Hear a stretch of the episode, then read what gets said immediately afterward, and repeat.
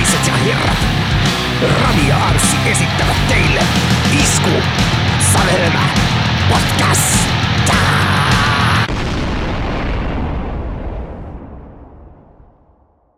Boom! Kyllä. Tervetuloa Iskusaneen podcastin pari, jossa keskustelemme musiikista ja musiikin lieveilmiöistä. Minä olen Anssi. Ja minä olen Rami. Se, joka tietää, mistä toi boom on, niin saa multa kymmenen pistettä ja papukajan merkki. Kyllä. Älkää kuunnelko meidän ensimmäistä jaksoa. Älä, älä nyt spoilaa, hei. Tietää, tietää, tai niin, kyllä, tietää, tietää. Juurikin näin. Mutta tosiaan, jos et ole aikaisemmin kuunnellut Iskusaneen podcast, eli tässä me kuunnellaan musiikkia, mutta me ei ikävä kyllä voida teille soittaa musiikkia tekijän oikein syystä, joten sen takia meillä on täällä tällainen Spotify-soittolista, josta voi nämä biisit käydä kuuntelemassa, mistä jaksossa keskustellaan, ja sen löydät osoitteesta linktree, eli linktr.ee kautta iskusavelma. Juuri näin, vanha tuttu litania, mutta... onko- Kaikki ei kuuntele kaikki jaksoa, niin tämä voi olla ensimmäinen kerta, joten kyllä se pitää aina mainita. No se mä, en mä siinä, en mä siinä, totta kai sen saa mainita. Mutta tuleeko meillä nyt tämmöinen aika negatiivinen jakso tai ei? Kyllä, negatiivisemman ajatteluryhmän jakso. Joo, eli bändejä, artisteja, mistä me ei tykätä. Tai silleen, että me tykätään että jostain yhdestä biisistä. Mulla on, mulla on silleen, että mä saatan tykkää yhdestä levystä. On myös silleen, että saattaa tykkää bändin muutamasta biisistä, mutta puhutaan, jos puhutaan bändin niin kokonaisuudessaan, niin voi sanoa, että en mä oikein välitä tai tykkää vaan muutamasta jutusta. Juurikin näin, eli tämä viha, viharakkaussuhdetyylinen idea. Mä keksin tälleen niin kuin, heitän sulle ihan puskista, jos mä en maininnut ennakkoon, että ei liity musiikkiin, mutta nopeasti nämä vetää läpi tässä. Onko mitään näyttelijää, kenen niin kuin, töistä sä et tykkää, paitsi yhdestä leffasta? Nicolas Cage. Mistä leffa? Hitto, se on monta. Se, se, mä tiedän, Conairista tykkää. Mä tykkään Con Airista ja sitten mä tykkään The Rockista. No ne on kyllä hyviä, että ei siinä, herra jästä, kun taas löytyy, tuo Nicolas Cage on niin paljon leffoja, mutta toi, toi, toi, Pääasiallisesti ne leffat on aika paskaa omasta mielestäni. Ja toinen, mihin mulla on aika samantyylinen suhde, on Adam Sandler. Hänellä on todella hyvä elokuva Uncut Diamonds. Eikö se ole tätä uudempi? Joo, se on noissa 2018, ehkä jotain tällaista, 2020. Me tykättiin nuorempina niistä Sandlerin 90-luvun, 2000-luvun alun komedioista. Varsinkin tuo Billy Madison on kova. Tiedätkö sitä? Se on se, kun se on meidän rikkaasta perheestä kotoisin ja tota, tota, se joutuu käymään niin kuin koulut uudestaan, eli ekan luokan, tokan luokan ja sitten lukioon ja tolleen. Niin kuin. Se joku, vet, joku veto siinä leffasta tai jotain. Joo, ja sitten toinen tuollainen Adam Sandlerin leffa, missä mä tykkään, tämä 50 First Dates. Se oli ensimmäinen elokuva, mikä me katsottiin vaimon kanssa yhdessä. Mutta Billy Madisonista tietää, että tietää. O'Doyle rules! Eikö siinä ole se, jos se kertaa se silleen niin kuin, joo, joo, joo. Mä, mä voin, silleen niin kuin, me voidaan vaikka linkkaa se kohta, mä veikkaan, että se löytyy YouTubesta. joo, z, z. Joku, olisiko se risotto ollut se sana tai joku tällainen. Joo, mulla, mulla on yhtä, kau, tulee iso ja suuri paljastus. Mulla oli yhtä kauheat traumat ekalla luokalla vissiin, kun opeteltiin kirjaimiin, niin mä hiotin zetat ässinä. Sitten piti kirjoittaa pizza taululle, niin mä hiotin pissa, niin mä muistan, että joku naureskelee. Rami kirjoitti pissan, pissa. Joo, Nicolas, Nicolas Cageilta Wild at Heart. Hei, ja on siellä muutama muukin oikeasti hyvä elokuva. Tämä God of War. Se on se asekauppaleffa. Kyllä, se on todella hyvä elokuva. Toi Wild at Heart on David Lynchin ohjaama leffa. Ja se on oikeasti ihan, ihan semmoinen, sit leffasta saa jotain selkoakin kuin Lynchistä kyseestä, mutta se on kova. Sen kannattaa katsoa, jos löytyy jostain. Ja Leaving Las Vegas oli äsken, se on nuorempana, mä tykkäsin, en mä tiedä, onko se nykyään. Mutta kelaa, se on, se on tehnyt putkeen The Rocking, Conairin ja Face Offin. Missä se, niin, missä se saa jostain leffasta se Oscarinkin vielä? Korjaan se Nicolas Cagein elokuva, josta mä tykkään, on Lord of War, ei God of War. Ja se Uncut Diamonds on vuodelta 2019. Joo, toi Living Las Vegas, paras miespääosa. Mä en olisi varma, onko mä nähnyt sitä elokuvaa. Se on semmoinen joku juoppokirjailija siinä, mikä vaan ryyppäilee Las Vegasissa. Joo, paras, joo, paras miespääosa. Katsotaanpas, koska nippelitieto on kiva jakaa, niin katsotaanpas nopeasti, ketä muita siellä on ollut ehdolla. Että onko ollut kova kamppailu. Muistutuksena sä et ole vielä sanonut omiasi. En olekaan, koska mä kysyin sulta, eikö? Joo, siellä on ollut Richard Dreyfuss, Mr. Holland's Opus, koska kuulukkaa. Anthony Hopkins Nixon, leffasta en ole nähnyt. Sean Penny, Desmond Walking, en ole nähnyt. Ja Massimo Troisi, Il Postino, The Postman. En ole mitään noita muita leffoja nähnyt, niin ehkä se Nicolas Cage oli sitten paras. Sama juttu, en edes nimeltä tiedä mitään noista elokuvista. Mutta mulla on, mulle tuli yksi näyttelijä mieleen, Russell Crowe. Ja Gladiator on ainoa hyvä. Onko se kolmessa sadassa? Ei, se on se toinen, mikä näyttää Russell Crowelta. Mutta ootko nähnyt se Road Rage-elokuvan? Mikä se nimi nyt onkaan? Ratti raivotaan suomeksi, mä katson mikä se on englanniksi. Unhinged englanniksi. En oo. En, mä vaan jotenkin, mä jotenkin Russell Crowe. Se voi johtua se inhokki siitä, kun South Parkissa sille vähän kettuiltiin, että se on vaan semmoinen juoppoika, joka haluaa aina vaan riitaa ihmisten kanssa. Siinä elokuvassa se on juoppo, joka haastaa riitoa. Olikaan toi South Park just siitä vähän Ei, tämä on kettuillut. vuodelta 2020 tämä leffa. No okei, ehkä se inspiroitu siitä. Mutta sitten tulee tämä vielä komppa tähän vielä, että onko mitään TV-sarjaa, mistä on vaan niinku yksi hyvä kausi ja muu on kakka? Tämä oli vähän vaikeampi. Itselle tuli heti yksi mieleen, sä voit miettiä siellä Prison Break. Mä en ole koskaan Prison Breakia katsonut, niin mä en osaa kommentoida tohon, mutta on aika monta sarjaa, missä ensimmäinen kausi on hyvä, mutta sitten ne jatkokaudet ei ole hyviä. Että se, siinä se on aika tyypillistä, sanoisin melkeinpä. Että jos joku on saanut yli viisi kautta, niin se on aika harvinaista. Sitten se on monesti, että se eka kausi on vähän kökkö, mutta sitten rupeaa paranemaan vasta sen jälkeen. Jos on myös monilla, mitkä saa jatkoa, niin on se ominaista. Mutta joo, tuo Prison Break, että siinä oli Broidin, haluaa päästä niinku vankilasta, niin se niinku sitten sulauttautuu sinne vankilaan ja sitten se niinku päästetään pois. Sitten se, tuliko se neljä, viisi kautta, niin kaikkea muuta ihan turhaa, mikä ei enää sopinut siihen juttuun, niin se oli niinku ihan, ihan duubaa, että se olisi koko sarja voinut jäädä siihen yhteen, ehkä kahteen kauteen, mutta ja siinä on ärsyttävää, että siinä on koko ajan cliffhangereita tapahtuu, niin kuin joka viiden minuutin välein, että no niin, mä pääsin sun selliin, miten mä pääsen täältä pois? Cliffhanger, ja sitten taas, no niin, päästiin sellistä pois. Mitä me nyt tehdään? Cliffhanger. Siis se oli tuommoista. Tietää, tietää, jotka katsoo sitä sarjaa. Siinä oli ihan hitosti cliffhanger. Et se on vähän niin kuin noin Dan Brownin kirjatkin. Siinä on koko ajan, joka niin kappaleen lopussa on cliffhangeri. Et sun pakko, sen takia sun pitää ahmista koko ajan, kun se jää niin jännään kohtaan, että ole pakko mun tätä jatkaa, mitä tapahtuu seuraavaksi. Mä en ole koskaan Dan Brownin kirjoja lukenut, niin mä en osaa sanoa. Tuosta itse asiassa tuli mieleen, että Tom Hanks on vähän sellainen, että silloin aika vähän hit and miss noi leffat. My name is Forrest, Forrest Gump. Mutta Forrest Gump on todella hyvä elokuva. I gotta save Baba. Baba oli kova. Cocktail shrimp. You know you've got to make any shrimps. Okay. Lieutenant Dan. Lieutenant Dan. Mutta jos tällä niinku ihan niinku aikuista oikeasti puhutaan, niin mulla on yksi sellainen näyttelijä, jota mä vähän fanboyaan, eli Samuel L. Jackson. Mutta elokuvista on oikeastaan aika paskoja. Oletko nähnyt sen Long Kiss Good Night, Renny Harlin elokuva? Oon nähnyt ja se ei ole hirveän hyvä elokuva. Se on törkeä hyvä action-leffa. Mun mielestä ei ole. Mulla on väärä mielipide. Boo. Oletko nähnyt sen Jackson-leffa, missä se oli, se oli ihan Suomessa kuvattu, missä se on Joku presidentti? Big Game. Onko se? No ku- kuitenkin siinä on, mun mielestä se on Suomessa kuvattu, että Jackson on niin presidentti. Joo, olen nähnyt ja sekään ei ollut hirveän hyvä. Sekään ei ollut kyllä, mutta se oli vaan hassu, että se oli Suomessa kuvattu. Joo, mutta se on mun mielestä sellainen, että kun Jackson on leffassa, niin se saa mun mielestä heti niin kuin automaattisesti mulla yhden tähden lisää se leffa, mutta sitten leffat ei välttämättä silti hirveästi parane siitä. No Jacksonista tuli mieleen yksi näyttelijä, minkä roolisuorituksista ei tykkää, John Travolta. Siinä on ihan totta kyllä myös. Pulp Fiction on ainoa katsottava ja en mä Pulp Fictionistäkään silleen välitä. Saturday Night Fever, Mä en ole koskaan nähnyt sitä niin alusta loppuun. Grease, En ole nähnyt. Kyllä mä Face tiedän, Off. kyllä mä tiedän, hitto Face Off on. Siinäkin on Nicolas Cage. niin joo. Hitto saa mielipuolisen Nicolas Cage. Se on hyvä. Mikä se oli? Joku, joku ysärileffa Nicolas Cageilta, joku Vampire's Kiss. Jos sanoisin, että Pulp Fiction ei ole sillä, että John Travolta on siinä pääosassa, koska se on käytännössä monta pientä juonta. No, mutta puhutaan vaan, niin kuin, missä näyttelijä on mukana. Mutta joo, se Nicolas Cagein semmoinen leffa, mun mielestä se on joku Vampire's Kiss tai jotain, niin se jotenkin sekoo siinä silleen, että se luulee, että se on oikeasti vampyyri ja kaikkea. Niin se pyörii kadulla ja hulluna ja homma on tekarit itselle ja se käy ihan skitsellä. Se on kova. Mut joo, eikä siinä nyt ollut vähän elokuvista ja tolleen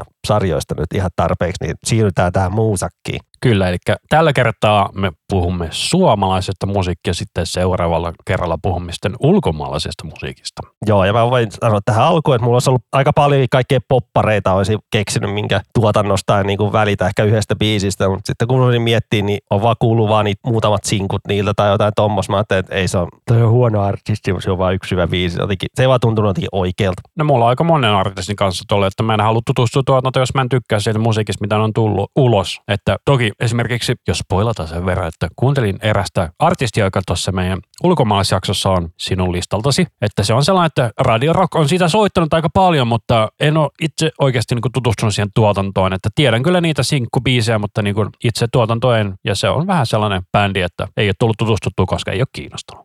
Joo, ei multa ole lisättävää. Mutta mikä sulla on tota, ensimmäinen artisti? Tää tää suomalainen gootti-bändi. On 69 Eyes ja Brandon Lee. Blessed Be-levyltä. Mitä sä oot mieltä siitä, että Jyrki Kuusysi on nyt vain elämässä? Sitä tässä nauhoittaessa ei ole vielä vain elämää alkanut, mutta mitä sä oot mieltä siitä asiasta? Mun mielestä se on hyvä. Mä toivon, että se Jyrki vetää siellä ton, ton, ton Puuhamaa-biisin Mikko Alatalon. Puuhamaa, se on jännä paikka. Kun mä oon katsonut noita mainoksia, niin mun on pakko sanoa, että Jyrki on vaikuttanut vähän dorkalta siinä mainoksissa ainakin. Mä en ole nähnyt yhtään mainosta tai mitään teaseria tolleen. En mä halua spoilaantua, mitä biisejä sieltä tulee. Vaimo aina haluaa pistää mutelle sen, kun tulee se mainoks, koska hän myöskään ei halua spoilaantua, kun ne tulee ne mainokset. Ei se ole kiva kuulla, mitä tulee. Se on vaan kiinni vaan ja ottaa näitä ja sitten kun jakso tulee ulos. Joo, mutta tosiaan niin, tämä oli se niin kuin ensivaikutelma, mitä siitä sai. Ja silloin kun me kuunneltiin itse asiassa jossain Levyralti-jaksossa se Jyrki Kuusysin sitä soolotuotantoa, niin sehän oli ihan hirveästä kakkaa. Se oli ihan hirveä. Ja sä, sä olit rohkea, kuuntelit sen levy. Joo, se, äh, mikä se oli, joku, joku Vampires. Niin mä en kyllä, se oli niinku vaan käsittämätöntä sontaa, koko levy. Jokainen biisi oli ihan hirveätä sontaa. Ja kaikista huvitointa, se sinkkubiisi oli se paras siitä koko levyllä. Et se kertoo mun mielestä aika paljon siitä, kuinka huono levy se on. Se kertoo jo aika paljon, se paras biisi julkaistaan sinkkuna. Mä huvikseen kuuntelin sen tällä hetkellä se uusimman 69 Ice biisin, se Call Me Snake. Se oli ihan, se oli oikeasti na na na na na na 97, Call Me Snake. Eikö se uusin ole se Drive? Ei, Okei, sieltä on siitä tullut joku uudempi, mitä mä en ole kuunnellut. Okei, mä oon missannut tämän. Tää on tullut siis tässä näköjään kuukausi sitten. kesällä tullut. Milloin se Drive on sitten tullut? Se tuli joskus huhtikuussa. April, eli se on tullut keväällä jo. Mutta se on toisiksi uusin sinkku, eli en mä ihan hirveän väärässä ollut. Mutta tää on tämän bändi, mun tää on hyvä biisi edelleenkin. Joo, mullahan itse asiassa on sellainen faili tuossa mun Dropboxissa, missä mä oon miksannut yhteen kaksi 69 biisiä. Siinä on Never Say Die ja Lost Boys, ja ne sojuu todella inhottavasti yhteen. Never say die, lost boys. Kyllä ne meikä aika samalta kuulostaa. No ota pieni hetki, mä soitatutan sulle tässä, eikä tällainen faili nimi kuin Never Say Lost Boys. Eli toisessa käyttimessä tulee Never Say Die ja toisessa käyttimessä tulee Lost Boys. Et sen verran mätsäsi, että niinku laitoin temmotsamaksi. Että on vähän niin kuin niinku call response tyylinen. No tuossa alussa oli vähän silleen, että toinen, toinen sanoo, toinen vastaa. Ja nämähän tuli peräkkäisiltä levyltä sinkkuina, mikä se on Angels ja Demons. Tämä kertsi on niinku ihan yksi yhteen. Aika huvittavaa. Ja sitten on vielä se kolmas biisi Drive, joka on täysin samanlainen myös. Niin Eikö se ole sun vai- vaimo sanonut, että, että miksi kuuntelet samaa biisiä koko ajan? Joo, mä siis kuuntelin nämä kolme biisiä putkeen, niin vaimo kysyi, että miksi kuuntelet samaa biisiä repeatillä. Huvittavaa. Mutta joo, tohonkin bändiin niin paljon, niin sitä on saanut kuulla, että toi on vielä tuohon Jyrki aikaa tullut, tämä Brandon Lee ja kaikki Gothic Girlit ja Mulla on Gothic Girl muuten sinkkuna. Se on mun ainoa 69 Nicesin levy, minkä mä nostan, koska mun mielestä se oli hyvä biisi, mutta nyt kun mä jälkikäteen kuunnellut, niin se on aika huono myös. Mäkin kuuntelin sen biisin, se kuulosti ihan erilaiselta, mitä mä olin muistanut. Mutta to, pitää mainita, että tuon videon on ohjannut toi Tuukka Temonen, ja mä huvikseen katsoin paljon videoita toi Temonen on ohjannut, niin se on ohjannut yli sata musavideoa. Joo, kun se oli, silloin kun se oli Apollons, niin se oli siihenkin mennä, se on mun mielestä 50 osa video ohjannut. Joo, joo, ja siihen niin Jyrkin kulta-aikaan, niin se ohjasi niin tyli mikä kaikkien kotimaisten niin artistien videot, joku yhden video ainakin. Niin kuin. Joo, ja sittenhän siinä on se, että nykyisin se on siirtynyt enemmän elokuvapuolelle, että sen takia se musavideohomma on jäänyt vähän, koska Suomessa muutenkin tehdään nykyisin tosi vähän musavideoita, koska musavideon tekeminen ei kannata. Ainakaan mitään suurempaa. Juurikin näin. Se on sääli, että musavideon merkitys on laskenut niin paljon. Et jos sä lähdet miettimään, että melkein kaikki esimerkiksi UMK-biisit on nykyisin pelkkiä lyrikkavideot. Toki niissä on näytelty osuus, mikä on kuvattu, ja ne on ihan hyvän näköisiä, mutta kuitenkin. Että se lyrikkavideon merkitys on nykyisin paljon isompi kuin se musavideon merkitys. Ja sitten saattaa tulla silleen bändit, vaikka uusi levy, niin saattaa tulla niistä kolmesta sinkusta musavideo. Mutta niissä musavideoista huomaa, että se on kuvattu niin kuin samoissa tiloissa, mutta sitten käytetään vaan eri niin kuin värifiltteriä siinä, niin se näyttää vähän erilaisemmalta. Joo, se oli varsinkin yleistä tuolla Ysärillä ja 2000-luvulla. Mutta joo, tämä Sixteen Eyes, mitä se oli silloin alussa, se oli semmoista glam rockia ja sitten siinä 90-luvun loppupuolella rupesi siitä tämmöisen Peter Steele type of negative. Minä laulan tälleen matolalta. Otetaan vaan goottivaikutteita mukaan. Mm, mon chéri. Mutta se on hyvä, kun me ollaan kummatkin tällaisia bassonpuolisia baritoneja, niin tää lähtee todella helposti tällainen sound, jos haluaa. Mä annan sulle punaviiniä ja patonkia. Sä niitä haluat maistaa. Joo, no niin. Mutta semmonen hassu juttu, mä, kun mä lueskelin bändissä, niin Roadrunner Records on ollut niinku julkaissut niiden levyjä niinku kansainvälisesti. No niinhän on Nightwish myös. Okei, okay. no kyllä se mä mainittiinkin, mutta tämä, että Sixteen Nice, mutta se oli Sixteen Nice ja räjähti tuolla 2000-luvulla, kun ihan ympäri ämpäri maailmaa ja varsinkin Euroopassa ja Saksassahan ne on, on ne oma edelleen siellä ihan järkyttävää. Ja Jenkeissähän hän on kohtuullisen iso jo tuossa koottipiirissä varsinkin. Mutta joo, en mä tiedä. Mä vaan tästä on bändiä kuullut, niin no kaikki ne sinkkubiisit on kyllä kuullut. Ja kyllä mä, mä kuuntelin niitä Blessed B-levynkiä tolleen. Ja, ja vähän niitä vanhempiakin biisejä, koska mä tajusin, että mä en ole koskaan mä oon kuullut niitä siellä glam rock aikaa. Niin en mä tiedä. Siis se on vaan, en vaan tykkää jotenkin. Että jos mä haluan kuunnella tämmöistä musiikkia, niin mä oikeasti kuuntelen Type of Negative. Ja se on ihan hyvä, koska Typo Negative on hyvää. Edelleenkin toimii. Paitsi ne ekat levyt, mä en niistä välitä. Tykkää just toi October Rust ja toi, toi, toi, toi Life is Killing Me ja se viimeisin Dead Again on kova ja World Coming Downkin. Se on kyllä niin masentava levy, mutta on sekin hyvä. Mutta ne ihan ekat levyt mä en tykkää Type of Negative. Mun mielestä se ei vielä oikein päässyt siihen juttuun. Mun mielestä October Rust on sieltä täydellistä of. Kyllä, mutta olisiko tämä tarpeeksi 69 Icesta? Mennään eteenpäin. Joo, mä ajattelin, kun meillä on tässä listalla vaan kolme ulkoma kolme englanniksi lauluvaa artistia, niin mä ajattelin, jos ne otettaisiin tässä putkeen, niin mulla on tässä tällainen valinta kuin Sunrise Avenue. Ja heidän ekalla levyllä on mun mielestä kaksi todella hyvää biisiä, eli Fairy Tale Gone Bad, jonka mä oon tähän meidän soittolistalle valinnut, ja sitten on tämä Forever Yours. Mutta muuten mä en oikein välitä bändin tuotannosta ollenkaan. Ei herra jestas tää Fairy Tale, on bändin rumpukomppi. Tai kuulostaa, että on soittu jollain Hello Kitty rumpusetillä. Siinähän se idea, siis tässä on alussa tällainen niin sähkörumpusound, ja sitten se vaihtuu siihen oikeaan se nauhoitettuun rumpusoundi vähän myöhemmin biisissä. Mutta joo, en mä tässä bändissä tykkää. Mut tässä on vaan joku tässä bändissä, että mua ei tää niinku, että ei tää, tää musiikkityyli ei mua häiritse. Mä kuuntelen paljon tämmöistä. Mitäs tää on? Olisiko tää-. Mitä? Powerrockia. Poprockia. Poprockia. Niin kyllä kuuntelen paljon poprockia, mutta joku tässä, mua bändissä, mä, tässä bändissä mua häiritsee vaan. Ja en taju niinku, miten tää on niinku niin suosittu. Jossain Saksassa tää on niinku suositumpi kuin Suomessa. Joo, ja tämähän on kuitenkin yksi Suomen myydympiä bändejä kansainvälisesti. Vaikka ei, ei niin nyt on, eihän niillä ollut pitkää aikaa mitään semmoista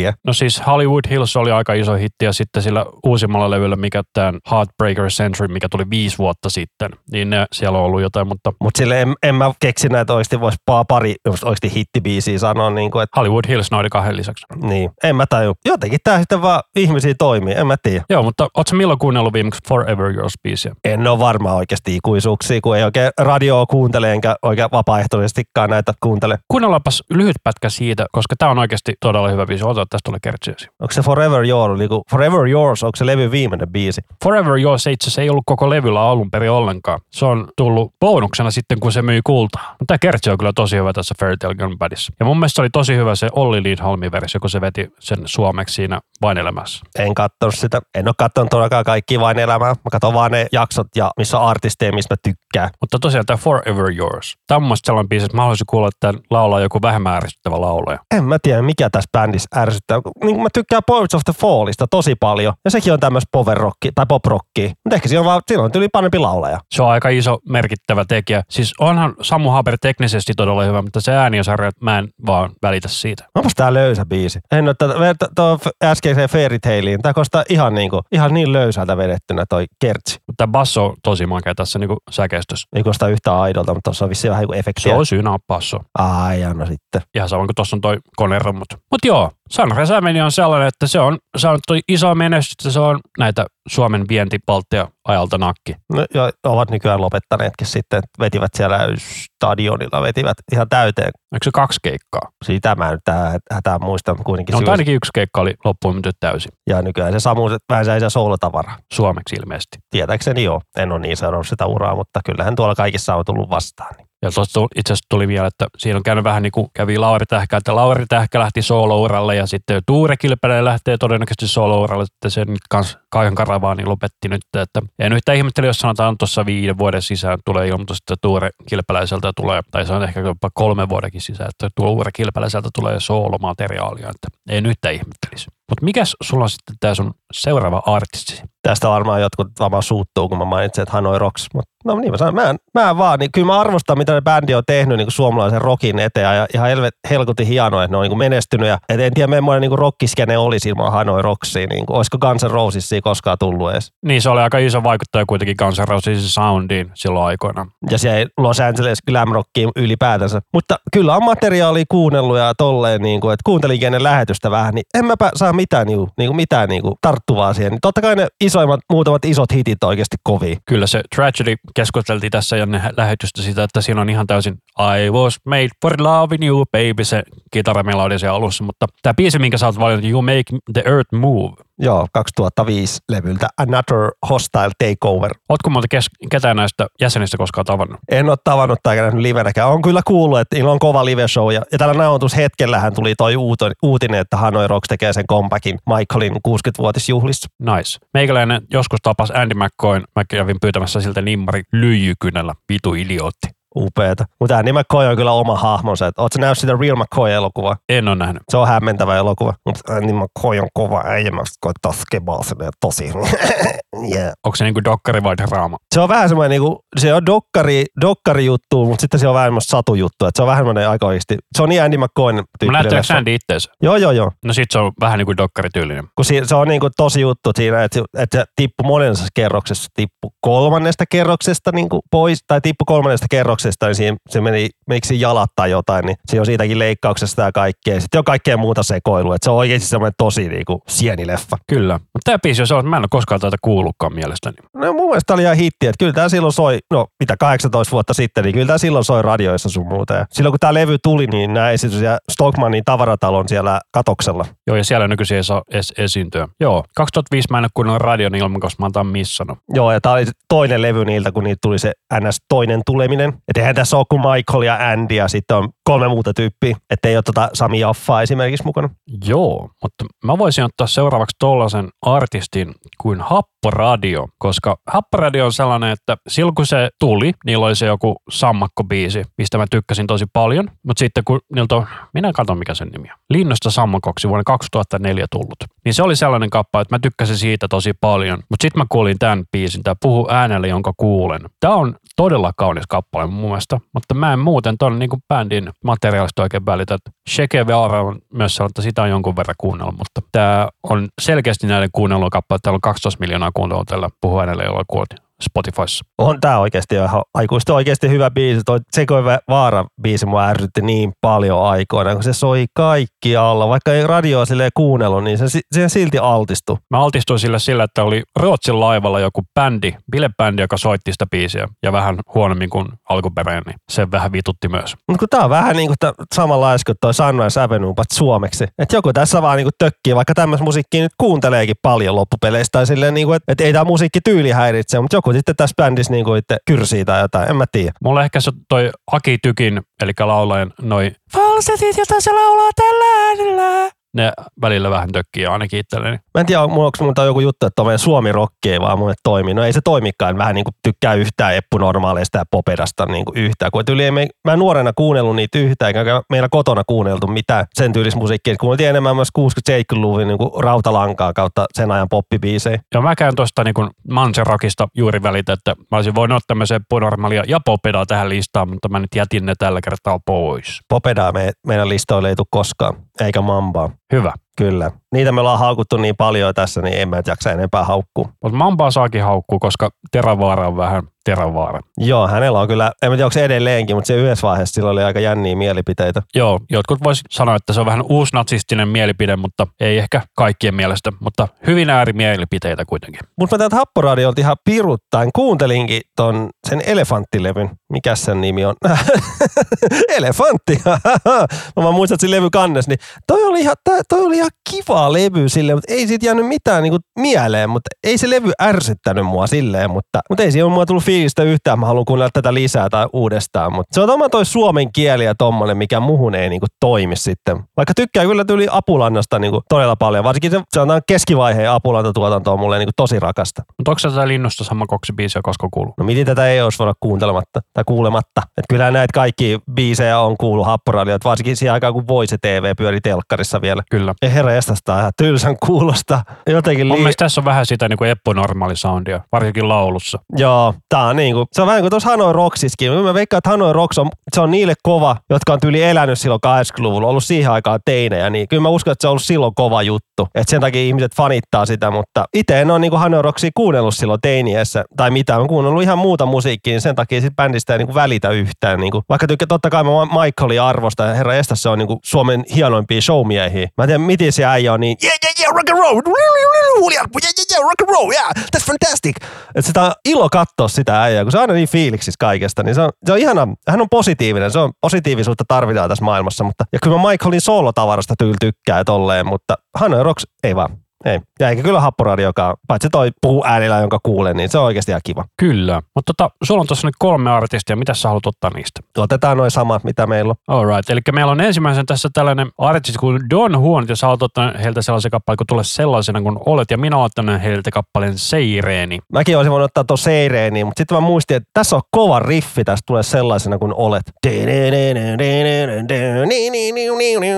Että et, et, tää, on, tää oli sun niitä suosikkibändejä. Eikö se ole sun joku e- Eksä kuunteli tätä paljon? Don Juanot on sellainen, että minun ensimmäinen tyttöystäväni, että Riikalla terveys, jos hän kuuntelee, niin hän pilasi Don Juanot minulle täysin, koska tota, on sellaisia bändejä ja toinen sellainen, joka on sitten on tämä meidän toinen yhteinen bändi tässä listalla, että hän pilasi senkin minulle, että sain aina sellaiset negatiiviset mieleyhtymät, Donkarit tämä toinen bändi ja sitten Apulanta, mutta Apulannasta mä pääsin yli, koska niillä on niin paljon hyviä biisejä. Niin Don Huonotkin menee siihen, niin kuin, tätä soi niin paljon. No siellä Jyrki katteli, niin se vaan tulee joku kyllästyminen. Ja tää, tää on siltä tähtilevyltä tää mun biisi ja sulla oli kaksoisolennolta toi Seireeni. Niin kovin hittejä ne kyllä väänsi. En, en mä siinä isoja hittejä pääsi, niin väänsi kyllä, mutta en ole vaan. Se on vaan taas toi laulusuoritus, mikä mua ei niinku, joku, en mä tiedä mikä tuossa suomen kielessä tommoinen, jee, yeah, jee, yeah, mä laulan tässä näin. Hauska nippelitieto, että kun minä olin Gloria-teatterissa töissä mm, 2005-2006 ekan kerran. Niin ensimmäinen monitorimiksaskeikka, minkä mä miksasin, oli Kalle Ahola ja tota, hirveät kierrot sain aikaa siellä, mutta Kalle Ahola oli ihan kyrpaltassa sen keikan jälkeen, mutta virheistään oppii niin sanotusti. Eli hän ei tykännyt soundeista. Kyllä näin, mutta minä olin aloitteleva siinä vaiheessa vasta. Että Donkkareissa mulle tuo aina mieleen, että rumpali Jussi Sydenius, kun hän oli siinä Vintioissa mukana. Katoit sä Vintioita ikinä? En kattonut koskaan. Ai jaa, voi hitto. Onko se se, missä on kingi? Joo, Rane on kingi, seinään potkit täysiin. Kyllä. Se on mulle tuttu sketsi, mutta muuten, tai siis se oli niin kuin sellainen toistuva sketsi, vähän niin kuin kummeli sanoi näitä toistuvia sketsiteemoja, mutta muuten mä en siitä muista yhtään mitään. Se oli Ra- Rane ja, Rane ja Keravan kolli. Meitä muistaa siitä sarjasta Teuvo. Hei, ota lappu. Teuvo pelastaa sut. Ota nyt lappu. Ei mua kiinnosta mikä on lappu. Ei, ei kuuntele nyt, ota nyt lappu. Ei mua kiinnosta se juttu. Tuu nyt, ei kun tuu kuuntele nyt Teuvoa. Teuvo neuvoo sua. Jätä mut rauhaa. Et Samuli Edelman oli siinä sarjassa ihan törkeä kova. Et ehkä sen takia mä donkkareet jotenkin pysty tosissaan ottaa, kun se Jussi oli mukana siinä. Ja Jussi soittaa donkkareissa rumpuja, jos joku ei tiedä. Joo, mutta tämä Seireeni on kyllä sellainen kappale, että tämä on vähän tästä proto-räppiä, että milloin on tullut 90, 94, sori 95. että siihen aikaan oli nämä Suomi-räppi oli vähän niin kuin, vähän jo menossa pois se ensimmäinen auto, että siellä oli nämä Raptorit sun muut, mutta sitten ne yritti, että jos tällaista niin Rage Against the Machineä meininkiä toimisi suomeksi, mutta ei tämä oikein silleen toimi, mutta tämä on kyllä hyvä biisi, että tämä neljän ruusun juppi, hippipunkkari oli vähän sama meininki, että se on sellaista proto-räppiä. Ja tässäkin on hyvä kitarariffi. Eikä se Donkkarilla ole se yksi biisi Vedä käteen. En tiedä, kun mä en kuunnellut. Ja tämä levyhän on siis Deon huono T. Siis on kaksoisolento tää levy. Ai mitä sä sanot? Eikö tämä olikin joku kokema tai Deon huono T? Joo, on niillä toi biisi. Vedä käteen. Et se on suoraan kyllä sanotaan, mitä, mitä ajattelee. Se on tuolta Hyvää yötä ja huomenta levyltä. Ai se on niin uutta, okei. Okay. Herra jestas, sekin on niin kulunut biisi. Että kyllä tää seeria niin kuulostaa paljon kivemmalta kyllä. Ja sitten toi Riidan kylvä itse asiassa oli sellainen kauppa, että siitä tuli silloin joskus aikana kuunneltu aika paljon. Mutta se video, Hyvin soundi muuttui, että toi seereeni oli vähän tämmöistä niinku funkkiräppiä ja tää Vedä käteen on tämmöistä CMX. mä olin semmoista, että se on CMX My Karma soundi tässä. Tämän bändin nimi oli alun perin George Nirvana Klubi. Kuka on Georgi Nirvana? En mä tiedä. Muistatko sitä, että Donkarit oli siinä We Want More-sarjassa? Mä en koskaan katsonut sitä We Want More, mutta siellä oli sitten näitä miljoona ja mitä näitä muita siinä oli. Quaani, Maskara ja ne on kakkonen. Joo, kyllä. Ja sitten siinä pitää olla vielä joku, mutta sitten ne ei halunnut tulla, koska syy X. Joo, että se We Want More tuli Yleltä 2014. Että oli semmoinen ohjelma, että bändit teki comebackin. Että siinä selitteli, miksi ne hajosi ja itse teki muutamat uudet biisit siinä. Ja noista bändeistä harvan ura enää, ei, no Quanin ura ei jatkunut ja eikä kyllä vissiin Maskarankaan. Donkkareista mä otan selvää, että onko se vielä hajonnut tai en mä tiedä, ei, ei ne kai hajonnut ole, mutta se on vaan tauolla tai jotain. Ja Donkkarithan teki se Apulannan kanssa se EP. Joo, niin teki. Mulla on se tää Vibala Torremolinos. Joo, mä kuuntelin, kuuntelin tämänkin levyä tässä ennen nauhoituksia. Toi Vivala Tor Melinos on kova biisi. Se on todella hyvä. Siinä on Vuokko H, eli Vuokko Hovatta, ja mä en muista kuka toi Melli on, ja sitten siinä on Itä-Saksa. Että oli kunnon Lisätään itse asiassa tää tuohon lista, koska tää on oikeasti tosi hyvä biisi. Joo, joku ei kuullut tätä. Toi on muutenkin tuli ihan kivan EP. No kaikki biisit oli jopa oikeasti ihan hyviä. Ja tämä on itse asiassa sellainen lainausmerkissä Don Juan-levy, joka mulla on, koska siinä on myös Apulanta. Me näen teki tuo yhteiskiertoakin tuohon aikaan 99. Varsinkin kun tuo toi Virtasen vuoro laulaa tai määrätä, niin se on kyllä kova. Kyllä vähän nauraa, niin kun mä olin unohtanut koko tämän biisin. Eli tässä on tällaista niin kuin pseudo-Espanja, tässä turisti-Espanja ehkä parempi ilmaisu. Ja Tämä olla melkein Valtari. Kyllä. Ja jos Itä-Saksa ei ollut tuttu bändi, niin siinähän on muun muassa Hiili Hiilesmaa ja Mikko Karmila siinä bändissä. Mennäänkö sitten seuraava, tähän seuraavaan meidän yhteiseen bändiin, mikä on myös sun suuria suosikkeja? Mennään toki, eli tehosekoitin. Eli tämä on myös sellainen bändi, että ekseni Riikka on tämän minulle aikoinaan kussut isolla kädellä, koska se kuunteli sitä aika paljon ja se oli yksi hänen lempiartisteistaan ja sitten mä en vaan sen jälkeen ole sitä pysty kuuntelemaan muuta kuin hyvin satunnaisesti jotain yksittäisiä biisejä. Et Valonkantaja sinkku mulla itteni löytyy niiltä, että sen verran olen heitä tukenut, mutta muuten on sellainen bändi, että en yleensä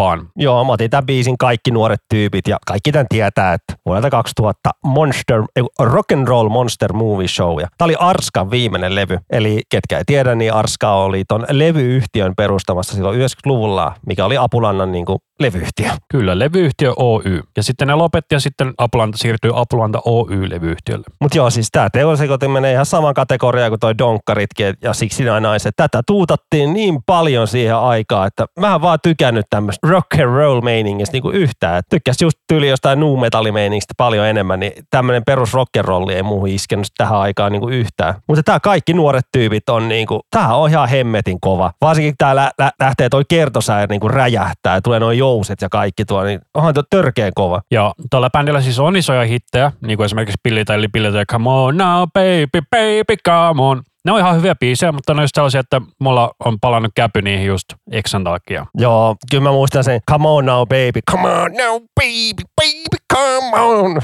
Ei, nyt ei tapellaan, nyt juhlitaan, vai menikö se jotenkin tolleen? Jotenkin tolle. Ja sitten hän teki Apulainen kanssa sen splitti EP silloin joskus aikoinaan. Joo, silloin 90-luvun alkupuolella. Niillä oli se teos, että meillä oli se joku Apulanta Go-Go-biisi, että ne coveroi siinä vissiin toisiinsa. Mutta se oli hassu tuolta YouTuben salaisuuksista löytyi semmoinen 2001 Jyrki provinssilähetys. Niin siellä oli nämä tehosekottimen äijät. Kyllä vaikutti siltä, että siellä oli vähän maisteltu, että ne oli kauhean angsteja silleen, niin kuin, että ne niin kuin, tota nu metal skeneen haukku, että, niin kuin se, että kuinka paljon niitäkin bändejä on. No kuinka paljon tämmöisiä rock'n'roll bändejä sitten on niin kuin. Niin varsinkin tohon aikaan. Niin, että ni, niitä vaan ärsyttää, kun tuommoinen pomppuhevi toimii siellä. Ja sitten näette se kitaristi siellä sanoo, että Offspring, Tool, Limp Bizkit ei tule kestämään.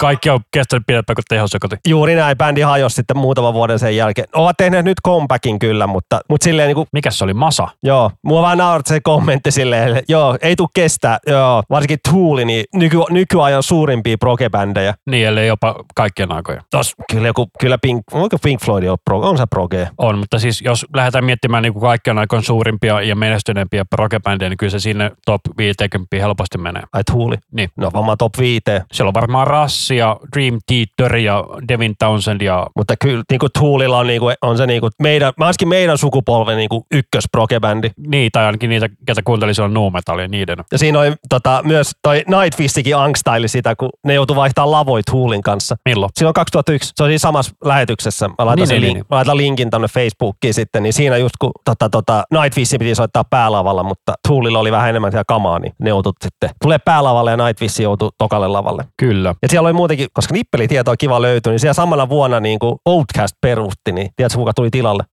No. Ultrabra. Ei saatana. Me ei voida keskustella tuosta bändistä aivan kohta, mutta tämä... O, ota, mutta sitten, no ei saattaa, se no, jatka vielä, koska on kiva katsoa tietoa, kun itsekin oli vähän yleensä, niin mu, Musekin peruutti sen provinssikeikkansa silloin, niin niiden tilalle Mikä piti- vuosi se oli? 2001 vai? 2001. Eli se on ollut niin VTS, se vuosi ennen VTC-iskua. Joo, joo, että se oli se Jyrkin viimeinen vuosi. Niin, niin Muse peruutti, sen tilalle tuli semmoinen bändi kuin My Vitriol. Se on semmoinen yhden levyn ihmebändi, että yhden levyn ja sitten ne vaan katos. Koskaan kuullutkaan. No en, en minäkään. Ne peruutti myös ja ne, niitä tuli paikkaa Kemopetro. No, mutta se on ihan hyvä paikkaus kyllä. Joo. Ja sitten siellä soitti, kun 2001 soitti Limp Bizkit. Että silleen, just siinä lähetyksessä näytet, kerrotaan, että Limp Bizkit ei antanut yhtään niinku haastattelua tai mitään. Ja sieltä kysytään artisteista silleen vähän, niin mitä mieltä ne on Limp Bizkitistä ja tolleen. Niin siellä on kauhean silleen, että joo, se on lasten musiikki. Että mun 12-vuotias kummipoika kuuntelee, niin kuin, että sun pitää olla 12-vuotias, että sä voit fanittaa Limp Bizkittiä. No, mitäs me ollaan silloin 2001 oltu? Me ollaan oltu 17. Ja se oli eli myös, lapsia. ja se oli myös se Limp Bizkitin viimeinen Euroopan keikka, koska Durstilla oli mennyt selkä. Ja se oli myös kitaristi Wes Borlandin viimeinen keikka Biskitissä ennen sitä reunionia sitten, joka tuli myöhemmin. Nice. Tuommoisessa pie- pientä turhaa faktaa, mutta on kiva miettiä noita asioita silleen. Niin kuin. Kyllä. Ja sitten, ai sorry, vielä lisäksi, että Cello Biafra myös peruunti sen provinssikeikan. Että Cello Biafra on tuttu Dead Kennedysistä ja kaikesta muustakin, että se äijä on tehnyt kaikkea. Niin silloin hyvä peruuntuminen, tai minkä takia se peruuntui. No. Hän myöstyi koneesta. No, mutta sehän on ymmärrettävä syy.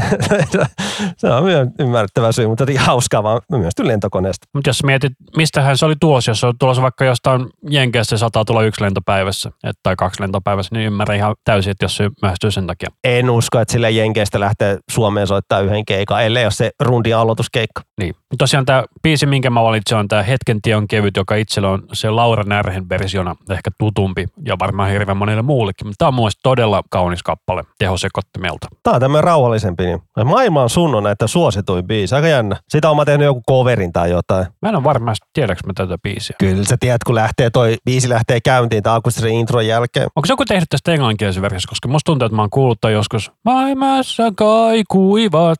Se on Egotripin biisi. Matkustaja. Sama kertsi. No et on pakko hakea. Se mulla siitä tuli mieleen. Mutta joo, en tiedä biisiä. Okei. Okay. No en mä tiedä, oliko toi niin. Ja ihmettelen tää niinku 9 miljoonaa kertaa kuunneltu ja niinku toi oikeasti on näiden suosituin biisi. Onko joku tähti tämän coverannut tai, tai jossain soinut? Varmaan ollut jotain semmoista. Se on paljon mahdollista. Mutta mä ajattelin, että seuraavaksi voisin ottaa, kun tuossa äsken Ultraprasta puhuttiin, niin minä en siedä sitä yhtiötä niin ollenkaan. Että, mutta sitten tuli sellainen juttu, että 2012 mä olin Finvoxilla työharjoittelussa ja siellä nauhoitettiin Kerkko Koskinen kollektiivin ensimmäistä albumia silloin. Ja sehän on käytännössä Ultra Braa hieman eri kokoonpanolla. Että se on myös Kerkko Koskisen tekemää musaa niin kuin Ultra Braa myös. Ja mä otin heiltä tämän Nukun hiljaa kirkkomaassa kappaleen, joka kuulostaa täysin Ultra Braalta. Niin tässä on niinku laulussa sitten on niinku Paula Vesala ja Vuokko Hovatta on mun mielestä kanssa. Vuokka Hovatta ja Manna. Toi Manna on mulle tuntematon, mutta, mutta kuitenkin niinku kolme laulajaa. Ja näiltä mun mielestä tuli kaksi albumia. Mutta tämä Kerkkokoskinen kollektiivi on siinä mielessä erikoinen, että siinä nau- soitti kaksi rumpalia samaan aikaan studiossa. Siinä oli tämä Letku Lehtinen ja sitten oli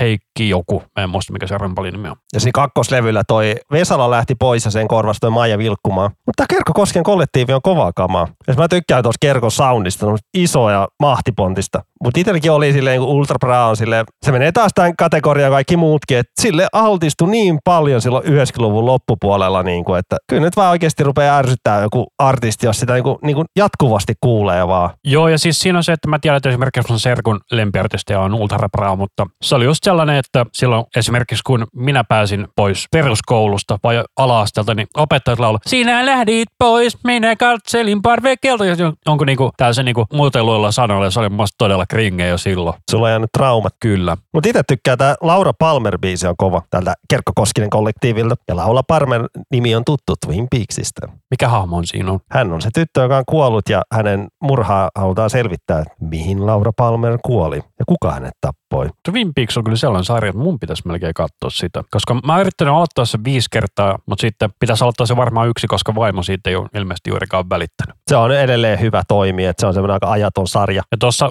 Ultrapäästä itse tuli mieleen, että mulla on Heikko Valo sinkku ja siinä lukee 10 markkaa ihan printattuna siihen levykanteen. Eli se on ollut halpa sinkku. Eli nykyajan verrattuna euro, vähän päälle, Kaksi. puolitoista euroa. Mm, kaksi euroa, kun ottaa inflaation huomioon. Mutta tässä Ultraprosta, ootko kuullut tota biisiä, itket ja kuuntelet? En osaa sanoa yhtään. Kun tää on tässä näitä artisteja, mitä mä oon yrittänyt välttää, koska ei vaan ole kiinnostanut. Mutta tässä biisissä, tässä on niin hiton raskas toi kertosää lähtee. Niin oikeasti on niin kuin heavy metallia. Nyt- ei nyt heavy metallia ihan, mutta tosi niin kuin raskas. Niin kuin, kun alussa tämmöistä hempeilyä ja mutta sitten kun lähtee raskas musavalli, sekoilen kyllä sanoissa, mutta ei se mitään. Muuttuu tosi raskammaksi ja niin painostavammaksi toi kyllä kertosää. On kyllä todella raskas soundi. Joo, mä itsekin kuuntelin, mä olin, että tämä on oikeasti ihan metallisoundi. Mutta kyllä mä näistä niin kaikista näistä projekteista, missä on Ultrabraa jäseniä, niin kyllä en- eniten tykkää siitä Scandinavian Music Groupista. Varsinkin niiden se vanhempi tuotanto on kovaa. Ja on se Joel Melasniemi, mikä kova tekee biisejä. Mä olin just sanonut, että se on, sehän on käytännössä Ultra Bra miinus Kerkko Koskinen. No niin, no siinä on se toi toi. No Joelihan siinä tekee ne kaikki biisit ja sitten on Terhi laulmassa ja Antti Lehtinen rummuissa.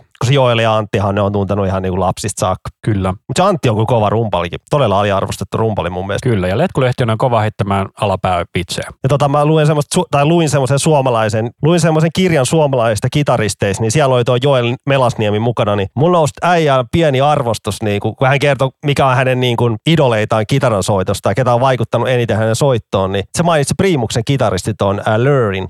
Larry LeLond. Joo, mä olin silleen, että hienoa, että joku, joku muukin tajuaa, että kuinka kova kitaristi niin kuin se Lur on. Kun aina Priimuksessa puhutaan silleen, että Se on se Les Claypool, basso, piu piu piu piu piu.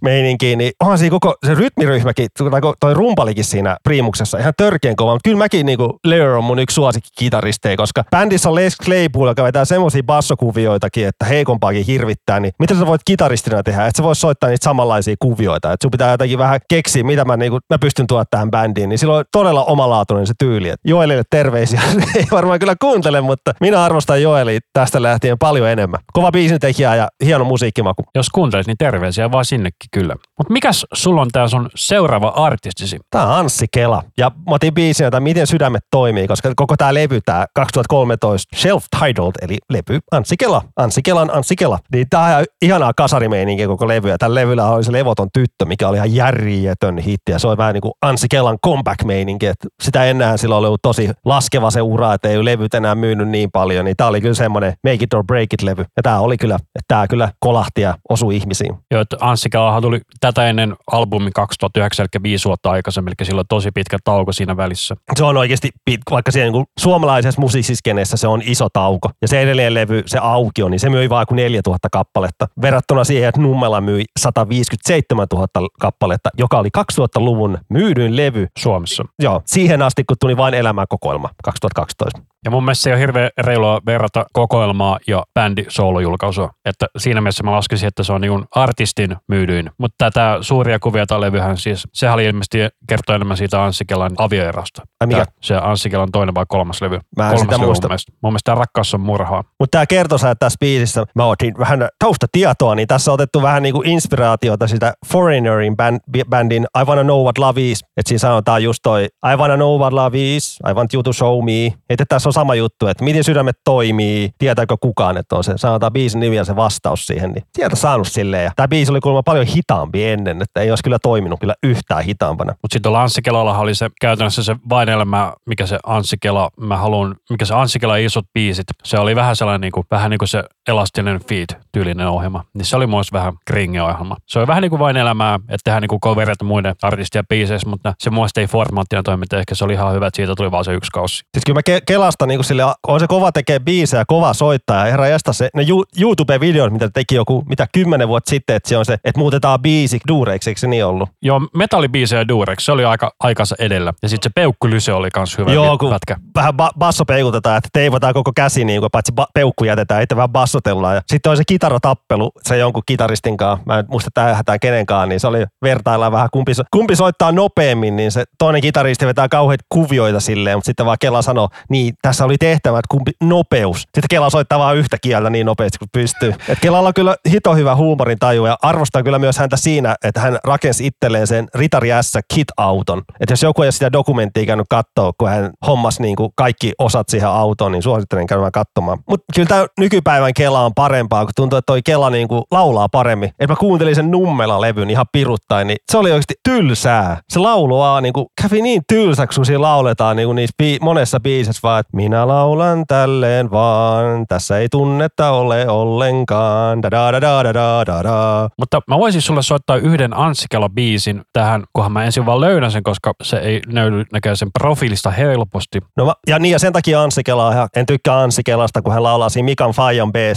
beessä, että Rami iski huonon naisen, en arvosta yhtään. Eh, vitsi vitsi. Okei, nyt mä löysin biisin, mä etsin sen kohdan vielä. Joo, eli tällainen biisi. Eli tää on luokkokokous, jonka Anssi Kela esitti vain elämässä. Tämä on siis alun perin Maija Vilkkumaan kappale, ja tämä kuulostaa lähinnä Anthraxilta tai Metallilta. Mutta kun vanhemmaksi Anssi Kela tulee, niin sen paremmaksi se matsku on muuttanut, mutta se alkupään tuotanto ei toimi. Ja eipä kyllä tää, se Ilves-biisi on kyllä niin surullinen ja masentava kyllä, että huhu. Se on musta aika huono biisi mun mielestä kanssa. Ei sekään hyvä, mutta se, se on se, Siinä on vähän se sama fiilis mulla kuin Puumieka, toi Mai Kartman kappale. eikö se ole se, jee, jee. Kyllä.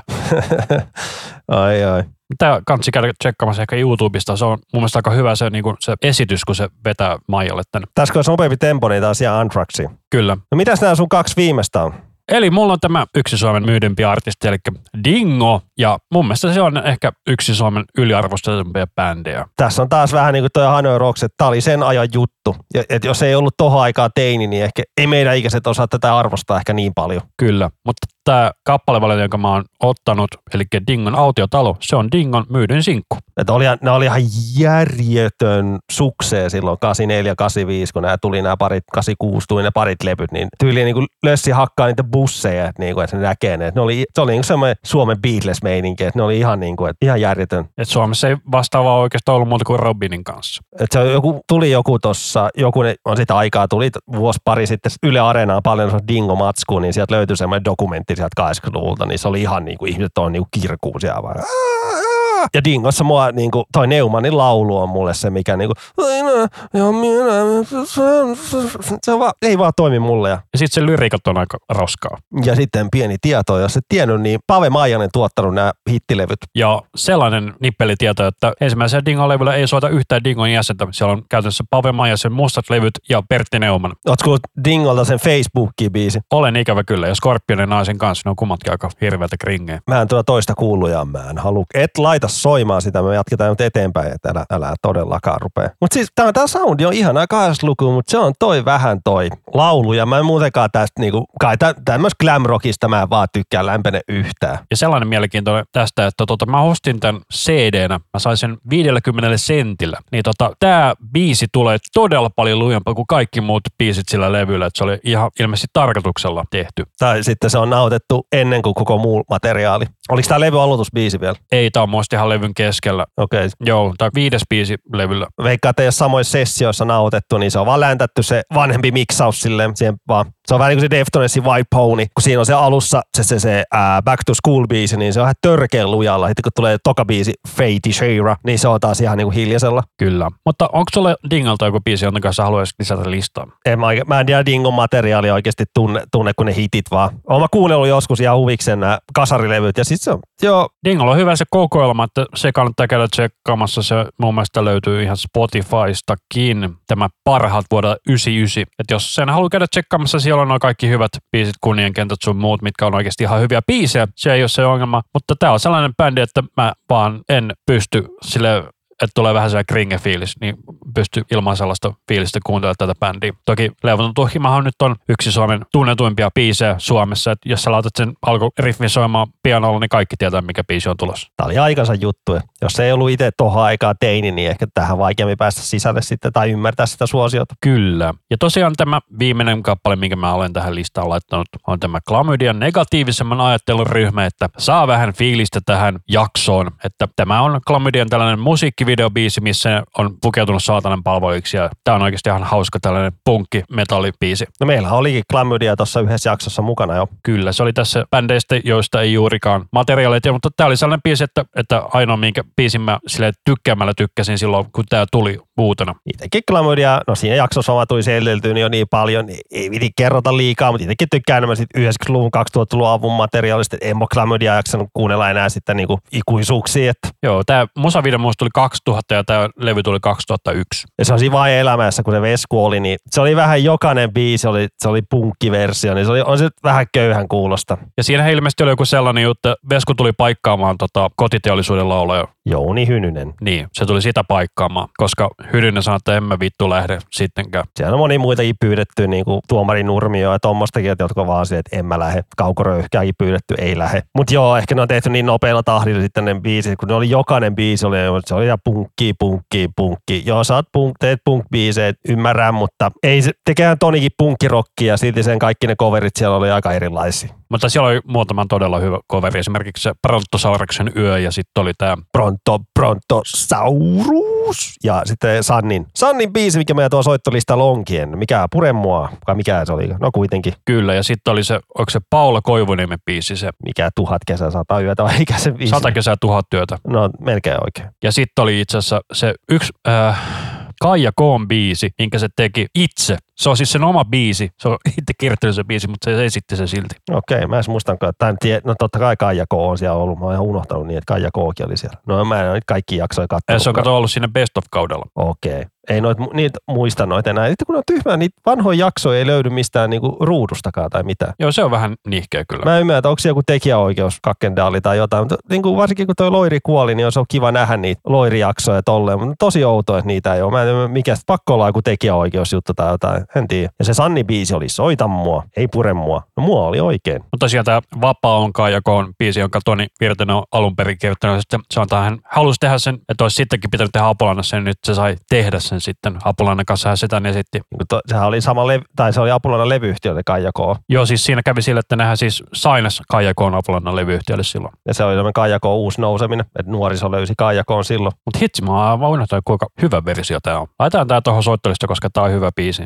Mutta olisiko tää jakso vähän niin kuin tässä? Tämä oli meidän tämä Suomi-viharakkausjakso, eikä, eikä tämä niin negatiivinen ollut. Et ei nyt, kyllä nyt yrittää jotenkin perustella, mutta tietenkin perustelut on vähän huono, jos ei tykkää, mutta sille monet perustelut on. Jos altistuu liikaa jollekin, niin kyllä se niin kuin är, rupeaa joku bändi ärsyttää silleen. Kyllä, mutta mun mielestä tätä oli ihan kiva tehdä, että tätä mentiin ehkä snadisti silleen niin kuin negatiivisen puolelle, mutta kyllä me mun mielestä pysyttiin ihan ruodussa silleen, että ei lähdetty silleen niin kuin keskisormi pyllyyn meningillä. Joo, en mä nyt silleen rupea keskisormea niin bändeille näyttää, mitkä on niin kuin, ottanut suomalaista musiikkia niin kuin maailmalle ja niin kuin menest, niin kuin tuonut vaan, niin kuin, sitä ei tiedä, millainen tämä musiikkiskene olisi, jos vaikka monet näistä bändeistä ei olisi koskaan tehnyt uraa tai ei olisi koskaan menestynyt, mitä se olisi tuonut, mutta ei kaikesta pidä tykkää. Se on myös silleen myös. Juurikin näin. Ja siinähän on myös se, että jos sulla on joku bändi, varsinkin isolla levyyhtiöllä, mikä on tosi menestynyt, niin se sitten auttaa kuitenkin aina rahoittamaan sitten pieniä bändejä, koska esimerkiksi jos sä käyt katsomassa vaikka nyt, sanotaan vaikka Warnerin sivuilta, YouTube-kanavalta, että mitä artisteja siellä on, niin mä kävin katsoa tämän itse asiassa tässä puolitoista vuotta sitten. Siellä oli tosi paljon sellaisia bändejä, mitä mä en tunnista, mutta sitten esimerkiksi sinne tuli Isaacsene, joka oli nyt tuossa UMKssa, ja sitten se on Love God ja monta BMiä ja tällaista, niin mitä mä en tunnista nimeltä, mutta siis niinku vuosi kaksi eteenpäin, niin sitten niitä alkaa niinku tulee. Että, että se, että sulla tulee tällaisia niinku isoja staroja, niin ne mahdollistaa se, että levyyhtiö pystyy sainaamaan sen vaikka 50 muuta artistia. Jossa niistä nousee pinnalle osa ei. Että se on aina ristikin kuitenkin, että käytännössä he levyyhtiöt on pankkeja. Kyllä, ja tämä musiikkimaailma on bisnestä. Kyllä, juurikin näin. Mä voin ihan sanoa, että oli toi kyllä, mä unohtanut ton vapaa Toni Apulanta remixin ihan kokonaan. On toi kyllä, ja kyllä se Kaija Koogin versio on kyllä tosi hyvä silleen, vaikka siinä, siinä kuulee heti, että on Virtanen tekemä biisi. Se vaan kuulee, kun Virtasella on, hänellä on oma juttunsa. Sama se on se Irinan, tota, älä sano mitään, älä. Siitä kuulee kans, että se on niin Toni Virtasen tekemä biisi, koska silloin mä, eka kerran kun mä sen kuulin, mä olin ihan varma, että joku uusi apulainen biisi, mutta sitten siinä kyllä naislaulaja. No niin, Tonilla on ne oma rytmitys ja mä en tiedä kuinka paljon se on niinku siellä laulukopissa niinku antamassa neuvoa siihen laulamiseen, miten se, vai antaako laulajalle niinku vapaat kädet tehdä itse miten haluaa. No sanotaan näin, että kun sä oot säveltänyt biisin, niin se aika paljon kuitenkin menee samaan muottiin sitten. Kyllä sen niin kuin oman soundin sieltä kuulee Tonista läpi. Kyllä, mutta siinä oli kyllä nyt, nyt laitetaan tää purkkiin ja Sanotaan vielä tähän loppuun, että käykää laittamassa meille palautetta sieltä Linktrin kautta tai sitten sähköposti gmail.com, eli kaikkia ideoita saa lähettää, toiveita, risuja, kommentteja ja tällaista. Ja sosiaalista mediasta meidät löytää Facebook, Twitter ja Instagram. tie, ju, mitä juuri hän Anssi sanoi siinä. Ei mulla ole mitään lisättävää muuta kuin, että minä olen Rami. Minä olen Anssi ja tämä oli Isku. Sävelmä. Podcast. Uh.